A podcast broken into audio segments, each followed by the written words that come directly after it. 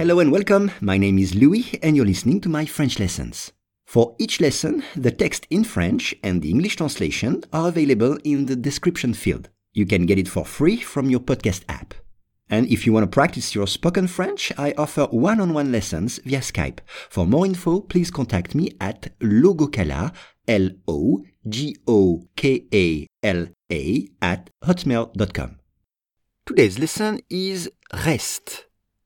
Des scientifiques ont sorti de terre des restes humains rares et anciens dans la vase près du fleuve de la Seine en France. Once again, des scientifiques ont sorti de terre des restes humains rares et anciens dans la vase près du fleuve de la Seine en France. On commence avec des scientifiques. C'est un mot que l'on voit très souvent. Un scientifique, a scientist un scientifique. C'est une personne qui a pour métier de faire des recherches, des recherches scientifiques, parfois dans un laboratoire. Ces scientifiques ont sorti de terre. Alors là, la formule, c'est sortir de terre, c'est-à-dire prendre quelque chose, un objet qui était dans la terre, et le mettre à l'air libre. C'est le sortir de terre. Unearth en anglais.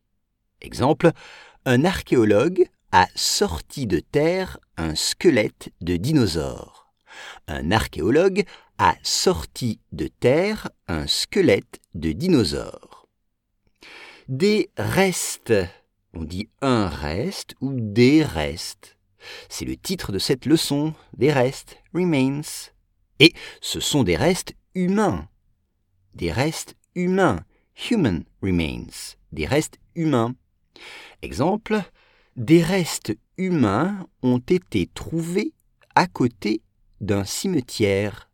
Des restes humains ont été trouvés à côté d'un cimetière. Et ces restes sont rares. Rares. Rare. Rares. Exemple, les pierres précieuses sont rares, donc elles sont chères. Les pierres précieuses sont rares, donc elles sont chères. Ancien.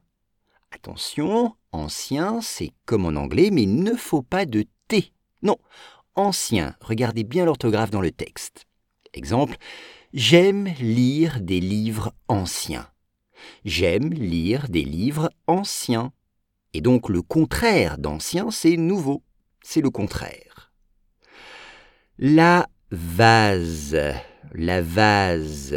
On pourrait dire en anglais in silts. La vase ou la boue, c'est ce qui se trouve sous l'eau. C'est la vase. C'est gluant, parfois c'est collant quand on marche dessus. La vase. Et cela se trouve près de la Seine près du fleuve. Un fleuve, en anglais river. Un fleuve, c'est une grosse rivière. En français, on dit un fleuve. En France, il y a cinq fleuves seulement. Cinq fleuves, dont la Seine. Et ce site est près de la Seine. Près, E accent grave, S. Close to. Près de, close to. Exemple, j'habite près de l'opéra. J'habite près de l'opéra. C'est à 200 mètres. J'habite près de l'opéra, c'est à 200 mètres. Des scientifiques ont sorti de terre des restes humains rares et anciens dans la vase près du fleuve de la Seine en France.